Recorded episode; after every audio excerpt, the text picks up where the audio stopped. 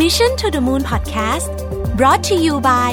ศศิ Mousse Mellow Foundation Powder สวยเร็ว ปิดเนียนคุมมันนาน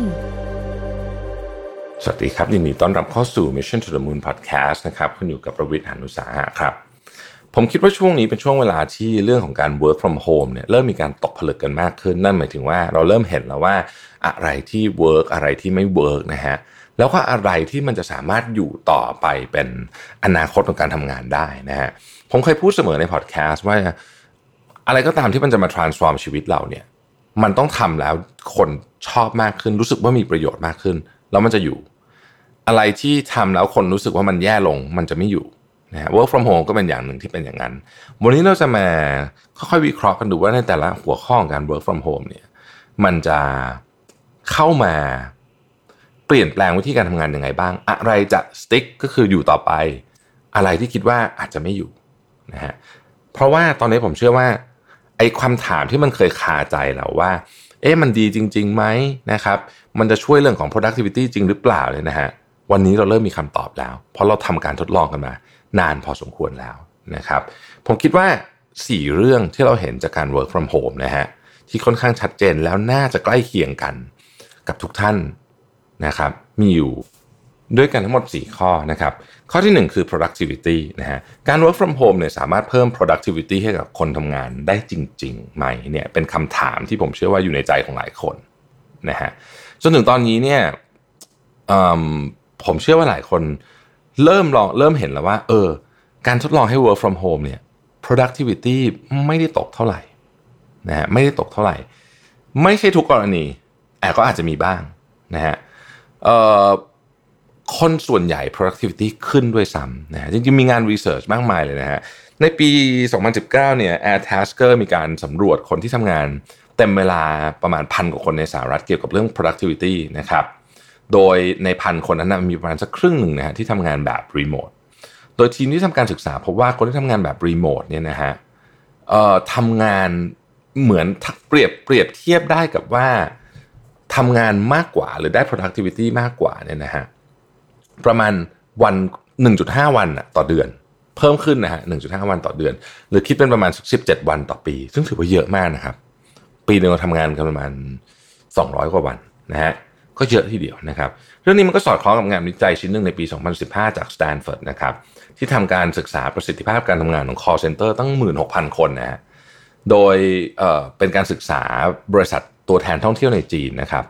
พบว่ากลุ่มที่ทำงานแบบ work from home สามารถเพิ่ม productivity ได้ถึง 14%นะฮะ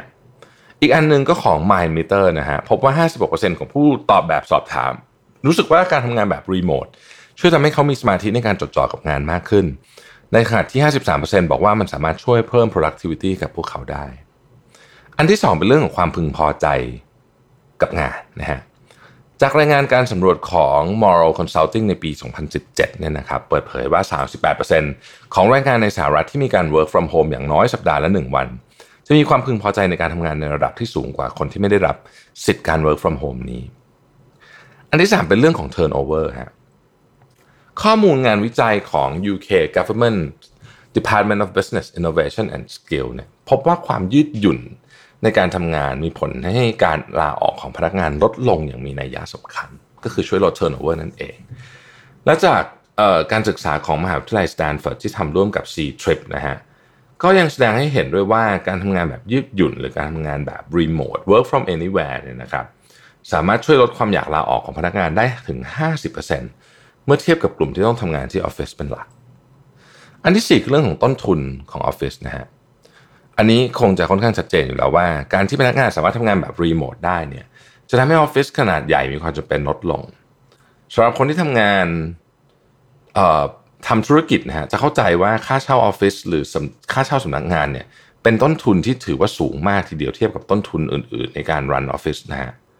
ทำให้ตอนนี้มีบริษัทหลายแห่งเริ่มปรับเปลี่ยนออฟฟิศหรือสำนักงานให้เป็น hot desk มากขึ้น hot desk ก็คือไม่ไม่มีใครเป็นเจ้าของโต๊ะ คุณมาทำคุณก็ใช้โต๊ะไปนะฮะแล้วก็คุณก็วันวันไหนคนอื่นมาก็ใช้โต๊ะตัวนี้แทนก็ได้นะครับ เราอาจจะได้ยิน hot desk hot seat อะไรเงี้ยมันก็เป็นอารมณ์ประมาณนี้นะครับเออแล้วก็ห้องส่วนใหญ่เนี่ยถูก convert เป็นห้องประชุมฮะที่เอาไว้ใช้ในการคิดในการระดมสมองต่างๆ พื้นที่หลายพื้นที่เนี่ยมีความเป็น co-working space มากขึ้นด้วยซ้ำนะฮะทำให้การเปลี่ยนพื้นที่หรือการเปลี่ยนฟังก์ชันของสำนักงานเนี่ยมันทำให้ การขยายขนาดธุรกิจเมื่อรับคนเพิ่ม ไม่จำเป็นจะต้องขยายขนาดสำนักงานเพิ่มไปตามจำนวนคนที่เพิ่มขึ้นนะฮะซึ่งก็เป็นเรื่องของแน่นอนการรักษาระดับต้นทุนที่ดี สิ่งที่ต้องระวังจาก work from home นะครับ ก็มีเหมือนกันนะฮะเออผมผมไม่เอาปัญหาเรื่องของพวกเทคนิคต่างๆนะพวกเรื่องว่าไอ้เน็ตชงเน็ตช้าอะไรพวกนี้เนี่ยนะฮะเอาตัดพวกนั้นเอาไปก่อนนะฮะพวกอันนี้เป็นเรื่องที่เบสิกก็ต้องจัดการอยู่แล้ว แต่มันมี 2 เรื่องที่น่าสนใจที่ผมคิดว่าจำเป็นต้องใส่ใจมากๆนะฮะข้อที่ 1 คือการทำงานมากจนเกินไป เรื่องนี้ฟังเผลอๆในมุมของหัวหน้า หรือผู้บริหารก็อาจจะฟังดูดีนะฮะทำงานมากเกินไปก็ดีกว่าทำงานน้อยเกินไป หลายคนคิดแบบนั้น การทำงานเยอะก็แปลว่า productivity เยอะขึ้นใช่ไหมนะฮะคำตอบคือไม่เสมอไป ไม่เสมอไป และการทำงานมากไปบางทีมีผลเสียมากกว่า และก็ไม่ได้เกี่ยวอะไรกับ productivity แบบตรงๆด้วย นะครับคือเวลาเราอยู่ที่บ้านเนี่ยเส้นแบ่งระหว่างงานกับการพักผ่อนเนี่ยมันเบลอมาก เราอาจจะนึกภาพเราสมมตินะฮะสามทุ่มครึ่งบังเอิญบังเอิญมันมีอีเมลเด้งมาพอดี ถ้าเป็นปกติ เราอาจจะไม่ก็ช่างมัน แต่เพอเอิญเพอเอิญเนี่ยตอนนั้นเนี่ยเราอาจจะกำลังนั่งดูซีรีส์ใน จอคอมอันเดียวที่เราใช้ทำงานเมื่อตอนเที่ยง เราก็เลยตอบอีเมลนั้น แล้วบางคนก็ดูครับพอเริ่มเข้าไปกดตอบอีเมลเนี่ยหลังจากนั้นคือยาวเลยนะฮะพอไม่มีเบรกไม่มีการคุยเล่นกับเพื่อนร่วมงาน หลายคนก็เลือกที่จะทำงานทั้งวันทั้งคืน เพราะอาจจะชอบอยู่แล้วก็ได้นะครับทำเยอะมากๆ ในที่สุดเนี่ยสิ่งที่เกิดขึ้นชัดเจนคือ เราล้าแบบไม่รู้ตัว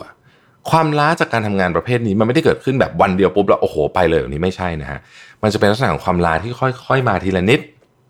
ทีละหน่อย สะสมไปเรื่อยๆ ใช้เวลา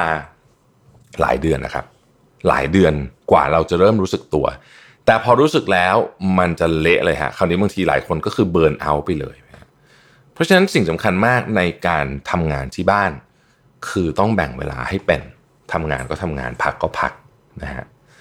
อันที่สองก็คือเรื่องของความเครียด ซึ่งจริงๆมันก็เป็นผลพวงมาจากข้อที่หนึ่งนั่นแหละ คือเราบริหารเวลาได้ไม่ดีเท่าที่ควรนะครับ แต่ว่ามันจะมีสิ่งอื่นๆ มาช่วยกระตุ้นความเครียดด้วยนะฮะอาทิบางคนอยู่คอนโดนะฮะโต๊ะกับเตียงนอนเนี่ยติดกันเลยนะฮะบางคนนั่งทำงานบนเตียงเลยก็ยังมีเนี่ยนะครับ ซึ่งยิ่งทำให้ไอการพักผ่อนกับการทำงานเนี่ยมันเบลอมากเลยเส้นแบ่งเนี่ยนะครับ บางคนเนี่ยอาศัยอยู่คนเดียว แล้วก็ทำงานอยู่ที่บ้าน แล้วก็งานก็เยอะก็เลยไม่ได้ออกไปเจอคนจริง ๆ เลยนะฮะบางคนไม่ออกไปเจอใครเลยจริง ๆ ก็มีนานๆเข้าก็มีนะครับ ซึ่งถ้าเราเข้าใจว่า 2 เรื่องนี้มันเป็นปัญหาเนี่ยนะเราก็สามารถจัดการแก้ไขได้นะครับ ก็ต้องพยายามจัดสรรนะฮะให้ชัดเจนว่าเวลาไหนเวลางาน เวลาไหนเวลาพักผ่อนนะครับ ควรมี session แบบคุยเล่นกับเพื่อนบ้างนะ อันนึงที่ผมทำแล้วผมคิดว่า work มากเลยก็คือ ก่อนจะเข้าประชุมจริงๆนะครับเวลาจะมีมีติ้งออนไลน์นะให้เวลาสักห้านาทีคุยเล่นกันก่อนถามไทยสารทุกสุขดิบ โดยเฉพาะนะครับ เน้นเลยว่าโดยเฉพาะ โดยเฉพาะวันเริ่มต้นสัปดาห์จะดีจะดีมากนะครับการทำงาน work from home มีทั้งข้อดีและข้อเสียนะฮะเราก็ควรจะต้องเอาข้อดีมาทำให้มันดีขึ้น ส่วนข้อเสียก็พยายามลดลงนะครับ วิธีการง่ายๆนะฮะคือ 1. แยกและกำหนดให้ชัดเจนไปเลยว่างานประเภทไหนที่ทำได้และทำไม่ได้นะครับสองพนักงานใหม่บางคนอาจจะยังไม่เข้าใจโฟล์ทั้งหมดใครที่เข้ามาทำงานช่วงโควิดเนี่ยจะงงมากเพราะมาถึงก็ work from home เลยเนี่ยนะฮะเอ่อการมาทำงานแบบเจอหน้ากันก็มีประโยชน์พอสมควรคือควรจะต้องมีให้เขารู้จักคุณหน้าคุณตากับคนในทีมเข้าใจโฟล์เออติดปัญหานี้ฉันจะไปหาใครได้อะไรแบบนี้เป็นต้นนะครับ ข้อที่ 3 อันนี้สำคัญมากเลยนะฮะ ต้องเข้าใจให้ดีเลยว่าการทำงานแบบรีโมทเนี่ยมาพร้อมกับอิสระในการทำงานนะฮะอันนี้อันนี้คำว่าอิสระในการทำงานแปลว่า หัวหน้าก็ไม่ควรไมโครแมネจลูกน้องจนเกินไป ลูกน้องเองเมื่อมีอิสระแล้ว ก็ควรจะทำตัวให้สมกับอิสระที่ได้นั้นพูดง่ายๆคือไว้ใจซึ่งกันและกันนั่นเอง อันนี้เป็นสิ่งที่จะทำให้การทำงานแบบรีโมทเนี่ยมัน work นะครับและเช่นเดิมนะครับสำหรับ EP นี้ต้องขอขอบคุณผู้สนับสนุนใจดีอย่าง เพลินเพลิน by กรุงศรีกูรู เรื่องเงินเรื่องง่ายอ่านได้เพลินเพลินที่กรุงศรี .com นะครับเขารวมบทความดีๆ เกี่ยวกับเรื่องการเงินและไลฟ์สไตล์จากผู้เขียนหลากหลายท่านมาไว้ รวมกันไว้ที่เว็บนี้นะครับ อย่างเนื้อหาใน EP นี้เอง ผมเองก็มีเขียนเป็นบทความไว้ในกรุงศรี .com ด้วยเช่นกัน ขอบคุณทุกท่านที่ติดตามนะครับ แล้วเราพบกันใหม่ สวัสดีครับ Mission to the Moon Podcast Presented by แป้งพับสสิมูสเมลโล